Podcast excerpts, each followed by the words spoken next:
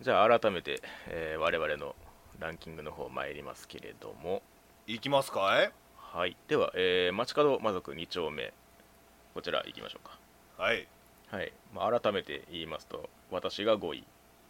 で宮さんが私が3位ですね。3位。うん、はい。一気の時も多分3位とかだったんちゃうかな俺。ああなるほどなるほど、うん。だから特に印象は変わってないですね。そうですね。まあそうっちゃそうですね。うんうんうん。うん。普通に面白かった面白さを発揮してた。うんうんうんうんまあね今期、結構この単語を口にすると思うけど、うんはい。テンポっすね。ああなるほどなるほど。もうこれは本当にテンポにやられました。うんうんうん。うん。まあ一期から変わらず、えーありましたしうんうんうん。うん、やっぱその監督のね、まあ、後に知ったけどそのデジキャラットの監督でもあるから、ああはいはい。あの俺の好みにすごい合ってたし、うんうんうん。で今回思ったのは、うんあのやっぱりキャラクターが増えたことによってはい。結構その会話劇っていうのがうんうんうん。もっと増えたなって思ったのよ、ああなるほど。でそうブレスいつあんだっていうぐらい結構本当に全部つながってでそれがいいテンポにつながってるっていうか面白いテンポっていうかうんね、でこれねガルパンでもそうなんだよな結構な。ああ多いからね。そうそうそうそうそう、ううんんなんかその感じを知ってんだなっていう印象でしたね見てる間。うんなるほどね。うん。なんかゆゆるぐさんもそのあたり触れていただいてて。はいおかしい。俺倍速視聴してんのかなっていう統制風の視聴環境を見越した錯覚に映像処理速度の衰えを思わず覚えたのだったって。情報量が多いっていう、まあまあまあまあまあまあまあ、まあ、うん。分からなくもないですよ、うん、ギリかな俺は。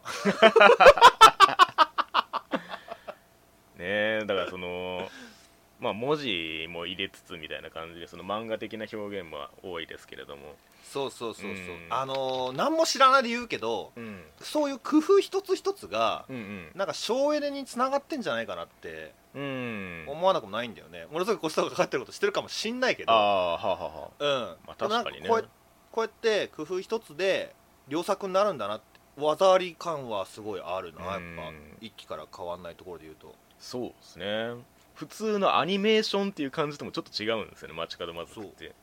なんか超高速紙芝居みたいな感じがするっていう。か、はいはいはい。なるほどね。うん。そうだね。うん。なんか場面場面場面場面場面みたいな。なこれがやりたいこれがやりたいこれがやりたいみたいな連なりみたいな感じがするっていうか。そうだね、うん。絵にしてもそうだし音にしてもそうだしな、うん。その無音の状態がほぼないというか、うんうん。効果音も声優さんに言わせちゃったりもするし。肉の時のうるささね。ババーン！うん。うん、でなんかな。定点カメラみたいなのとはいはい。ころにもうん。誰か映すじゃない、ああそうだね。うん、俺いっちゃん好きだったのがこれ合ってることか分かんないけどあの重いものを運んでますって はいはいはい。重いものを運んでる女の人が通る。はいはいはい。だけなんだ。ああいうのとか本当にねめちゃめちゃぽいのよね。その監督らしさ、うん。はいはいはい。ああなるほどね。わっけわからんところに放り込むねんなんか、うん、犬犬とかね。そう犬犬もそうそうそう。犬もそう。犬はよう出てたな。犬よりわわわって。うるさいよ言って。犬っつって。うん。だからなんだろうな。その失速させちゃいけないためのあ装置だと思うんだよあれは。ー確かにね波に一回やっぱりオープニングからアバンからもう始まってるわけですよ。波に乗っていかなきゃいけないわけですよ、見てるこっちは。それをその休憩挟まずに30分駆け抜けさせるためのうん。いい装置だったんじゃないかなっていう、そうですようねん、そういうところが随所に見られてでこれは俺はなんか工夫に見えたすごく。ああなるほどね。う、うんんまあなんかそういう意味ではそのストーリーラインもなくはないんですけれどもやっぱりそのベースとなるその街角魔族っていう作風が支えてる部分はでかいですよね。そうだね。うん。いや話も面白いからね普通にねこれ、うん。なんか、うんその半分ぐらいであのモモのお姉さんの話やったじゃないですかささくらさんの。そう一回最終回あったな。そうそうそう、あれはなんかその原作が一回なんかその打ち切り危機みたいな。そこで一回終わらせる予定だったけど続いたみたいなニュアンスらしいんですよね。うんあそうなんだ。だからなんかあそこですげえクライマックス感が一回出てるっていう、なるほどうね、ん、だからまあその盛り上がり的にも結構真ん中ら辺にあったかなっていう気はしますね。そういう意味では。あはいはいはいはい、うん。そうだね。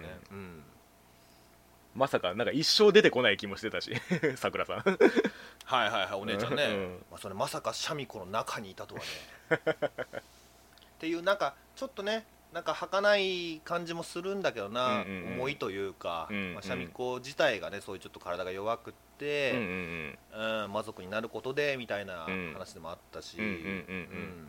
なんかそういう弱々しい感じではあるんだけど、うん。うんやっぱりそういう世界観だったり、うんうんうん。そのテンポ感だったりキャラクターのぶっ飛び具合が、うんうんうん。ね、出会いもんじゃないけどまあ別に込んでくれてたなっていう、はいはいはいはいまああとはまあラストに向けてはねそのみかんの話になりつつありましたけれども。うんうんうん、ううん。んみかんちゃんの中にもおったんかい。うん。そうそうそう。そういうところはやっぱり2丁目っぽいなって感じがした掘り下げの部分でしたね。そうですね。リコちゃんとかも出てきたしな、うん。キャラクターが増えて。うんもももが闇落ちしたりね。あそうそうそうそうそうそう、うん、だからねももちゃんね今回上がったな、あ一気より。ーなるほどね。ポイントが、うん笑顔も見せてくれたし。よかったわあれ。なんかそうシャミ子がどうやったら笑わせられるんだろうってずっと悩んでて。ありましたね、うん、で一番こんなんじゃ笑わないだろうってことで笑うじゃない、ももあが。あはいはいはいはい。そこのなんだろうシーソーゲームみたいな感じがすごくキュンキュンきたね。そうそうね。うん、だからその一期の方でそういうそのなんていうか魔法少女 VS 魔族みたいな構図を一回こうフラットにしてみたいな。はいがあはいったから、あった上でのこれみたいなのがありますよね、うん、うん、そうそうそうそう。あれも少なかったもんなこれで勝ったと思うなよ。そうそう別にもう VS じゃないからさ。全然、そうそうそうそう、うん、初めて聞こえた時なんか壁越しやったからな、ああそうだったそうだったみたいな。変身シーンもさまあ後半結構あったけどうん、最初の危機管理なんか結あ構あ確かにそうかもね。うん。うん。話数進んでからだった気がするし。確かに確かに。でバンクシーンやっぱりいつ見てもすごいなって思うね。なんか、うんこのアニメってあのまあ一気見てた時からも思ったけどうん。あのやろうと思えばできんだよっていうぐらいなんかああ隠し権を持ってんだよね。なるほどね。いてる間。はいはいはい。うん。話自体がそうだから別にうん。ダイナミックにする必要はないんだけど、うんうんうん。でもなる時はすごいなるし。ああうん。実際できるからこそその引き算もできるよみたいな感じはあそうそうそうそうそう、ん。せやねんいそれ。それやわ。うん。その辺もなんかやられましたね。うんうんうんプラスね別にこれも一生続いてくれて構わないので。うんそうだね、まあ、ま今回も、にまあ、1回最終回っぽいのあったけどあったけどうん。うん、12話ではまた来週って感じではあったそうそうそうそう だからまあ続きものとしては別にこっから入ることを推奨はしないんですけれども、うんうんうん、うん続きやってくれてよかったなっていう作品の一つではありましたね。そうだね、うん。モモのヘアピンも変わるからね。どんなアピールポイントで？いやシャミ子はプレゼントしてくれるやん。もちろんもちろん。うん、あれね好きだったよ。だからその後の その後のももちゃんがちゃんとそうやってヘアピンつけてくれるから。そうだね頑張ったねシャミ子。っつってね。強い魔族になるんだって。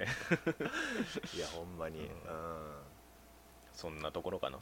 はーい。はい。では続きましてブラックロックシュータードーンフォール。あーブラックロックシューターについて語りますか。ねえ。ちょっと冒頭だけイルグさんのお便りを紹介させていただくと今回1位としたのはブラックロックシューター DAWN FALL。そう誰も見ていないこれです かっこミヤさんは完走したのかな？完走見してま見ました見ました見えました。はい感想しました。ー 同じく配信がディズニープラス独占のサマータイム連打ダンスダンスダンスールと比べても相当ゼロ輪切りが多い印象。個人的にはえー興味深かったもののお話から設定まで全くの別物の前アニメの評判が芳しくなかったことも大いに影響がありそうです。前アニメっていうのはその岡田さんがやってたやつそうですね。ブラックロッ岡クシューターの前のってことですね。はいはいはいはい別物なんですね。全く違います、ね、うん。うーん。さて、えー1位にした理由もいつものクールとは違いこれまたなんとなく気になるところや好きな部分に反応した脳が独自の変換を出力して好みの世界が生まれたといううろんでふんわりとしたものなので、えー今回は見られていないことを前提として本作の紹介的な形でのコメントとします。ということでまあこれは後ほど引っ張れそうなら引っ張りますけれどもはい。うん。ありがとうございます。そうなんですよ。本当にねブラックロックシューターこれ見てない人見てくれ。まずは。そうですね、うん、曲を知らなくてもうん。あのそういうボーカロイド文化みたいなあの思い入れがなくてもうんうん見れると思うしうん。うんもしそういう思い入れがある人はうん。ある話数で泣くことになりますね。はあそうなんだ。で、うん。そのまあ全く違うっていう話、まあ、前回ちょっともうあれ何年前だろうな。2010 8 年0年代だったと思うけど。あそう0年代か。そんな前か。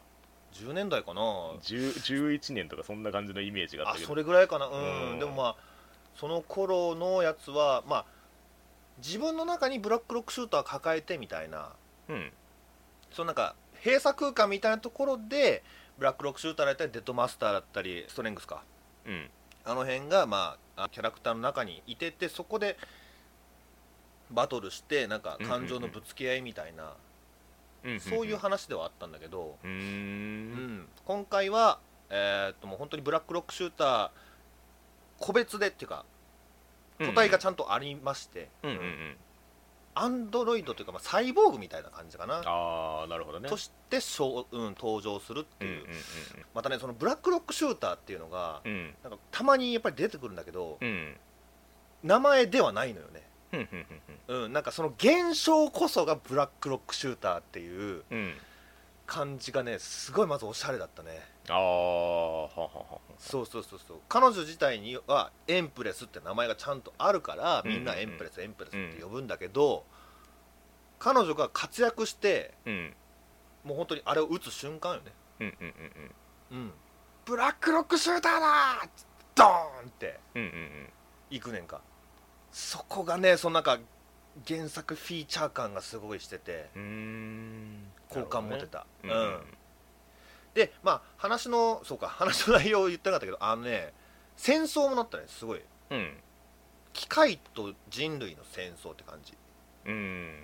その感想の中でも結構そういう設定のところに触れてる箇所はあるんですけどはい。なんかやっぱりその人類がその不在の状況というか、うん。うん、なんか AI とその金属生命体って書いてますけれども、たちの方にその焦点があるというか、うん。うん、別にあれですねその生き残りのその人類がその取り返す話とかではないっていうことですよね。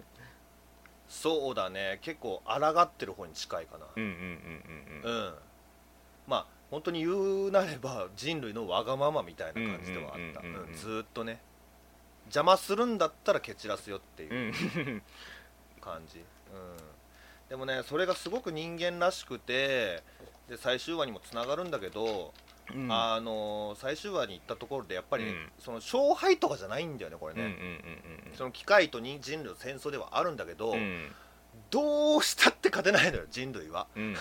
どう考えても。もうなんかね自然災害と一緒本当に。神話的対戦という 書かれてますね。そうそうそうそうそう、えうん月にルナティックっていう、まあ、大ボスがいるんだけど、ーうんうんうん。そのまあ機械の王みたいなね、はいはいはい。うん、そいつがまあそいつを倒さないとうん。どうにもならんというか、うんうんうん。で月になかなか月になんか行くことはできないしでルナティックは自分の分身をその地球に送って暴れ回ってるわけなんだけど、うんうんうんうんでそれを倒すまでの話だったね、うーん。うん。なるほどね。だからその分身を倒したところで別に本体が倒れたわけではないあかあはいはいはいはい。らうんマジで抗ってるだけっていうかね、ううん。ん私倒したところで別に変わんないよみたいな。確かに。うん。感想のところにも勝負とはもはや生きるか死ぬか生き残るか絶滅するかなのではないと。どちらが新しい世界を勝ち取るにふさわしいのか、となれば人類は危ういと。そうそうそうそう。うん。そうそうそうなんかね本当に目の前に目の前がそうなってるからうんうん。それを改善してるだけとうんいうかうんうんうん。うん意味ないんだけどね。未来を考えたらそれ全然意味ないんだけど やるみたいな。そこがねなんか良かったねむちゃくちゃ。うんうんうん。うん。悲しくも見えたって見えたけどでもグッときたわすごく。まあ途中触れられてる箇所もあるんですけどそのサイコパスの脚本家でもある吉上亮と深見誠のコンビの手によるっていうくだりがあるんですけどはい。だからなんかそういうなんていうんですかその外付けのそのしっかりとしたあの設定感というか、うんうんうんうんうん。そういう SF をしっかりやりますよっていう土台はあるんだろうなという印象は受けましたね。だからね結構専門用語いっぱい出てきますねこれ、うんうんうんうんうん。そのエンプレスも、まあ、ブラックロックシューターもなんかうん。そういう、まあ、サイボーグのまあ名称みたいなのもあって、はいはいはい。うん、結構ギリシャ神話関連で付けられてるっぽいですねその辺は。あそうなんだね。いいろいろ。へーあタロットカードの話は結構出てたけど。うんうーん。うん。そうね。だから本当に、うん、戦争の話だから結構うん。きついっちゃきついんだけど。うんうんうん、うん、ダークダーク SF ファンタジーという意味では本当に なるほど。話話を聞いてるとねなんか平穏世代の伊達天たちがフラッシュバックするんですよね。聞いて聞いてる印象だけだとなるほどね、うん。まあまあまあまあそうだね。多分画面の印象が全くないからそう思うんだと思うんですけど。はいはいはいはいはい。あっちはまあもうちょっと路悪的というか。どう言ったらいいのかな。うん。でも容赦のなさで言ったら全然同レベルだね。なるほど。うん。一緒一緒。戦争だしうん。マジで。うん。力の差歴然だしみたいなね。そうそうそうそうそう、うん。それをなんとかね。うん。そのエンプレスと デドマスとストレングスで、うんまあその最初はエンプレスしかいないんだけど、まあうん本当に旅の話だからへー。1話で言ってるんだけど、うんうんうん。そういう月とうん。地球のそのなんだろうエレベーターみたいなのがあって、うんうんうん。機械はそれをつなげようとしてるのね、ああなるほど、うん。でそれをつなげさせまい、はいはいはいはいはい。うん、話なのよ。なるほど。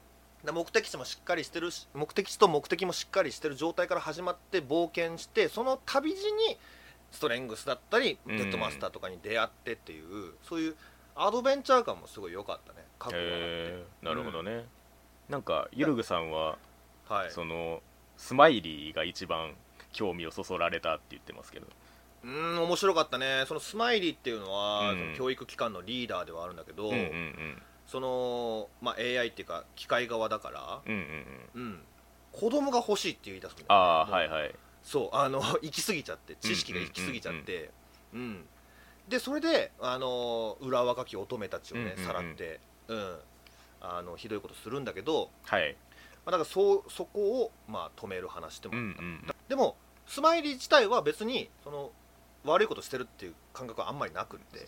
なるほどね、自分は子供を欲しいだけなんだなんかねその辺も神話スケールっていう感じですよね。なんかそのうんうんうんうん、うんだそうだね。うん。そういう意味では結構興味深いキャラクターではあったかな。うんやっぱり人の死自分目の前で人が死んじゃったところでやっぱりエンプレスは覚醒するんだよね、ああそうなんだ。はあはあはうんあ。はあこれ私嫌だわと、二度とこんなことを起こせたくない、目の前で人が死ぬのは嫌だっていう感情が芽生えるのそこでね、なるほど。うん、それでスマイリーと戦うことになったりするんだだそういうエンプレスのその、まあ、成長っていうのも結構面白かったね。一うん。つ一つの、うん、関わるひ人間と関わったり、まあ、デッドマスターストレングスもそうなんだけど人と関わることによってどんどん成長していってで記憶喪失から始まるんだけどもそれもだんだんと分かっていってっていう、自分がどうやって生まれたのかみたいな、なるほど。うんうん、でそことそこつながってんのかいとかうんうんうんあったし。うん。ううん。ん、本当にね思い出せば思い出すほどね面白い瞬間いっぱいあったなって。うん。感動できるなるほどね。ポイントも、うんうんうん。あったし、うん、でまあ気になってると思うけど曲なんだけど、うんうん。まあ、ある場所、まあ、あえて言わないけどうん。ある場所で流れんのよ。うんうんうん。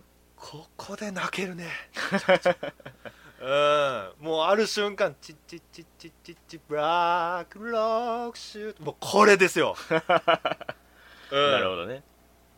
もうこれを聞いた瞬間その現時点でトップだったね。あその時まだ1位のやつ見てなかったから。うん。あなるほどね。これはやばいと思って、うんうんうん本当に思い入れがこの曲に思い入れがあればあるほど、うんうんうん。あれは泣けると思うしう、んうん。なんやったら思い出したしね。あこれブラックロックシューターだったわ。ああなるほどね。うん。うん、それぐらい本当に独立した世界だったから、ううんうん。うん。手放しても楽しめると思いますね。なるほどね。うん。まあ、そういう意味ではそういうその曲を元にしてこれだけ強固な SF 的世界が作られるんだっていう感じも ある気はしますけれども。いやそうなんですよね。そこにまず感動するよね。うん。そういうブラックロックシューターへのうんうん愛っていうかキャラクターへのさそういう愛っていうのが、ここまでの形になってくれたっていうことがまずやっぱりすごいと思うし。うんなるほどね。うん。うーん。まあパリピ孔明もちょっと似てるっちゃ似てるんだけどやっぱりそういう 逆の方が好きなんかもしれない俺。あのうん。異世界に行くっていうよりかは異世界から来てくれる、うんうん うん、タイプの作品の方が好きなのかもしれないうんねうん。言うたらこのブラックロックシューターも、まあ、人類のところにねブラックロックシューターがやってきてくれたっていうなるほどね。感覚に近いから、うん。うんうんいや本当にヒーローだったもんな最後は。で上がるんですよこれが。で、へーブラックロックシューターだーってみんな言うからねそれで。うん。いやーね残念ですだから独占配信なのが。ねえ。視聴者層を広く取れそうな作品なのにね。うんね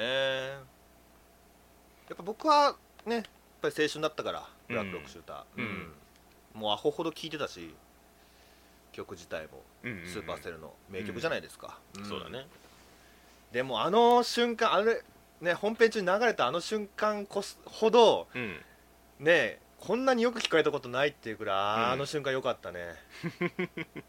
マジで。なるほどね。うんうんめっちゃ鳥肌立ったよあれ。そう。もし見れるんだったら見てください。っ そうだね。ていうか、13話がね確かねあのまとめの話になってるのよ。へえ。と本当1話でスポッとまとまってる話になってて。うんうんそれだけ見てもいいかもしんないね。うんなるほど。うん。ただそれだと泣けないかもしんないけどな。別 に泣きたいわけじゃないんだよ そうだね。はいはいはいななるほどね。まあそれは確かに見てみてもいいかもしれないですね。はい。はいではそんなところで。はい。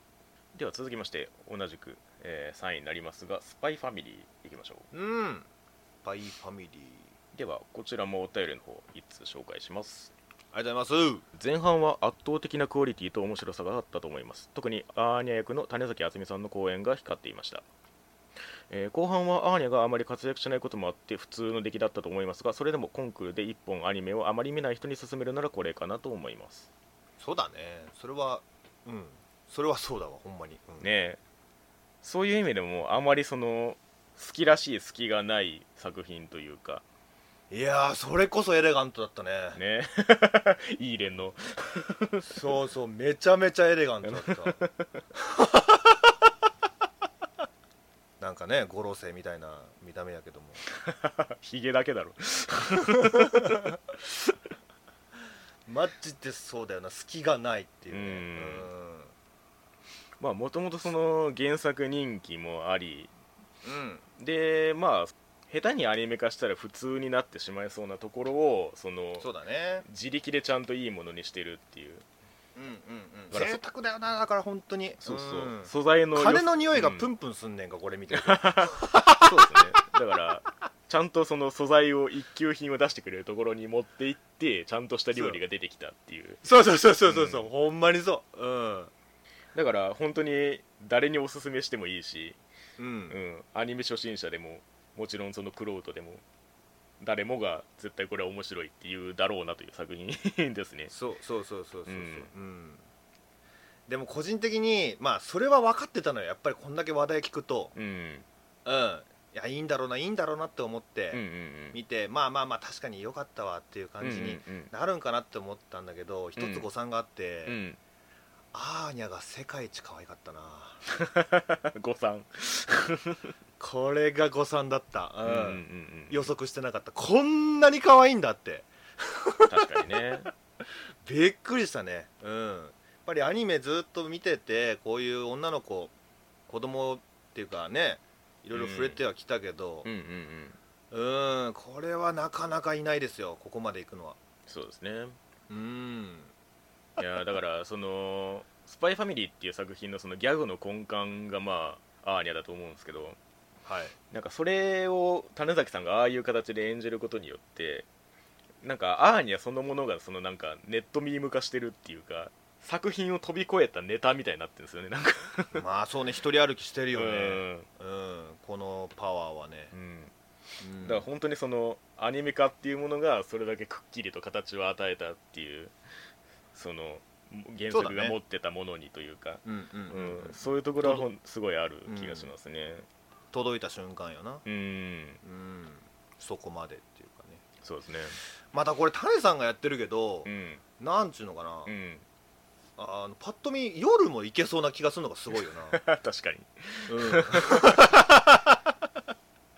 夜さんも種さんがやってもうん丸くなりそうなそうですね。感じするし、うんよりなんか凄さを感じるっていうか。そうですよね。種崎さんのね。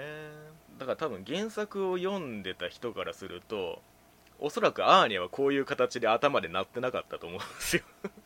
うんうんうんうんうん。うん。だからそれを多分超越してあえてこれでやってる感じがあるから。そうだね、うん。なんかそこはアニメならではというかね感じはしますよね。めちゃくちゃ重要だもんなアーニャはな、うんうんうんううんん。これをさなんかまあうさぎドロップとかさ。はいはいはい。他にもなんかあったっけ？そういう。ああバラカモンとかそういうことですか？あバラカモンとかか、ううんん、うんうん。だとちょっと変わってたかもな。いやそうですね。それはうん。うん。ここまでいかなかった。リアリアルのニュアンスは別にいらないんですよねこれに関しては。そうそうそうそう、うん。そうなんだよな。うん。現実の話マジでなんかそういううん。うんショーを見せてもら見させてもらってる感じがするからうなそうですね本当に。ある種ミュージカルというか、歌はないけどなるほど。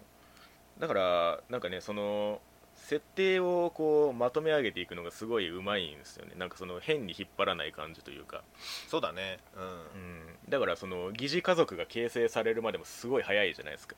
はいそうだね。12話で大体の要素がか片付くっていう。土台作りが高速っていうのもその話作りがうまいなっていう感じがしましたし。うんうんうんうん。なんかそれでいてね、うん、ギャグ的に無理がないっていうかまあそらそうはならんやろっていう話ではあるんですけど。まあまあまあまあ、まあ、なんかでも納得できるっていうか、そのスパイと殺し屋っていうのでまあじゃあそうなるかみたいな感じに なっちゃうっていうところもねまた、うん。うん、結構何でもあり感を掛け合わせてるのでうまいですようん。ねうん面白い本当それが。うん。あそういうことだったのねみたいな。ややっぱりスパイファリミリーがすごい最初話題になった時に、うん。まあ、そのみんなすごい何かしらうん。飛び抜けてる家族なんだろうなって思ってたんだけど、うん。あもうそっからなんだみたいな、うん。うん、確かに。っていう衝撃がまずあって、うん、で何？主題歌がね星野源で、そうですね。これ以上説得力ある人がいるかっていうぐらい説得力あるよね。そうですね。じゃあちょっとそこらであのモージャさんが触れてくださってる箇所ありますね。ちょっと紹介させていただきますね、えーモージャさんスパイファミリー第2位ということで原作記録でした。ハードボイルドギャグと歌われていた今作ですが学園とスパイ活動とが混在しているのにリリズムよく前は描かれていて、えーその上異質すぎる登場人物がバランスよく登場してくるあたりスパイという設定がちなのか絶妙な構成で描かれるギャグというよりシチュエーションコメディと言っても良いのではないでしょうか。そうだね、うん。えーアーニャという全てを知る人物を幼児としておくことによってシリアスになり得ないものとしてで出来上がっているように感じました、うん。うん、これもそうですね。本当に、そうだね。これ知らないんだよな、みんな、うん。うん。うん、うん。知ってんのアーニャだけっていう、うん。そうそうそうそうそうえーまたオープニングエンディングが花を添える以上にすごい出来栄えだと感じました。原作をもとに書き下ろしているそうですが双方とも歌詞のアレンジがうますぎてびっくりしました。えー特にオープニングミックスナッツをフルで聞くと全詞にわたって言葉のチョイスがスパイファミリーになぞらえているのに、えー一粒のピーナッツに主体を置いて描かれている歌詞はまるでスパイファミリーのテンポの良さと複雑な心情をまさにコメディとしてアップテンポに描いていて素晴らしいの一言しかありませんでした、うんえーそれに対してエンディングではアニメーションとともに家族というものにスポットを当て、えー優しいメロディーの中アーニャを肩車したロイドとヨルさんが家の中に吸い込まれていくいく様はまるでサザエさんでこれはオマージュなのでしょうか？私気になります。とはいえヨルさんのバカ力に爆笑しかありません。次クールも期待しかありません。ということで。まあなんかそういうまあ常にサザエさんって言ってくれたけどそういううん。名作家族家族ものの中にうんうんうんうん。ね入ってきそうな感じはするよねそうですね。クレヨンクレヨンしんちゃん的なというか。うん。なんか、うん。一種そのスパイファミリーっていう設定を見た時に実はスパイです実は殺し屋ですみたいな側面が表に出る瞬間が面白いみたいな感覚も一種あるじゃないですかこういう設定って、本当の実力はこうなんだよっていうのを見せる瞬間っていうか、うんうんううん。んでも話が進めば進むほどにそのイーレンのアーニャの話になっていくからあんまりそういうところが表に出てくる機会っていうのは減っていくんですけど、はい。だから結構その設定はトリッキーなくせにどんどんどんどんその家族になろうとしていく様をに焦点が当たっていくっていうか、そうだね。うん、だからなんか足がかりは結構突飛なんですけどやっぱり最終的に作品を包んでいるのはその家族の方っていうそのファミリーの方だったっていう感じはすごいしてて。うん。現代の日本っぽさもなんかあるよなそういう。そうですね。うん、うん。あえて家族であることっていうなろう。とすることがっていうねうん。ゼロ日婚っていう言葉もあるし、家族でも知らないことがうんあるよねっていう。ところを面白おかしく見せてくれてそれそれを家族で見て楽しむっていう、ああうんね。ううんん、のもできると思うしな。そうですね。うん。だからこのオープニングエンディングもどっちかっていうとその家族でそのバラバラだけでも一緒にいることみたいなそれをちょっとこうおかしみを持って見てるみたいな感じがすごい出てますよねなんか。ねえ、うん。そうだね。だからまあその続きがねやること決まってますけれども。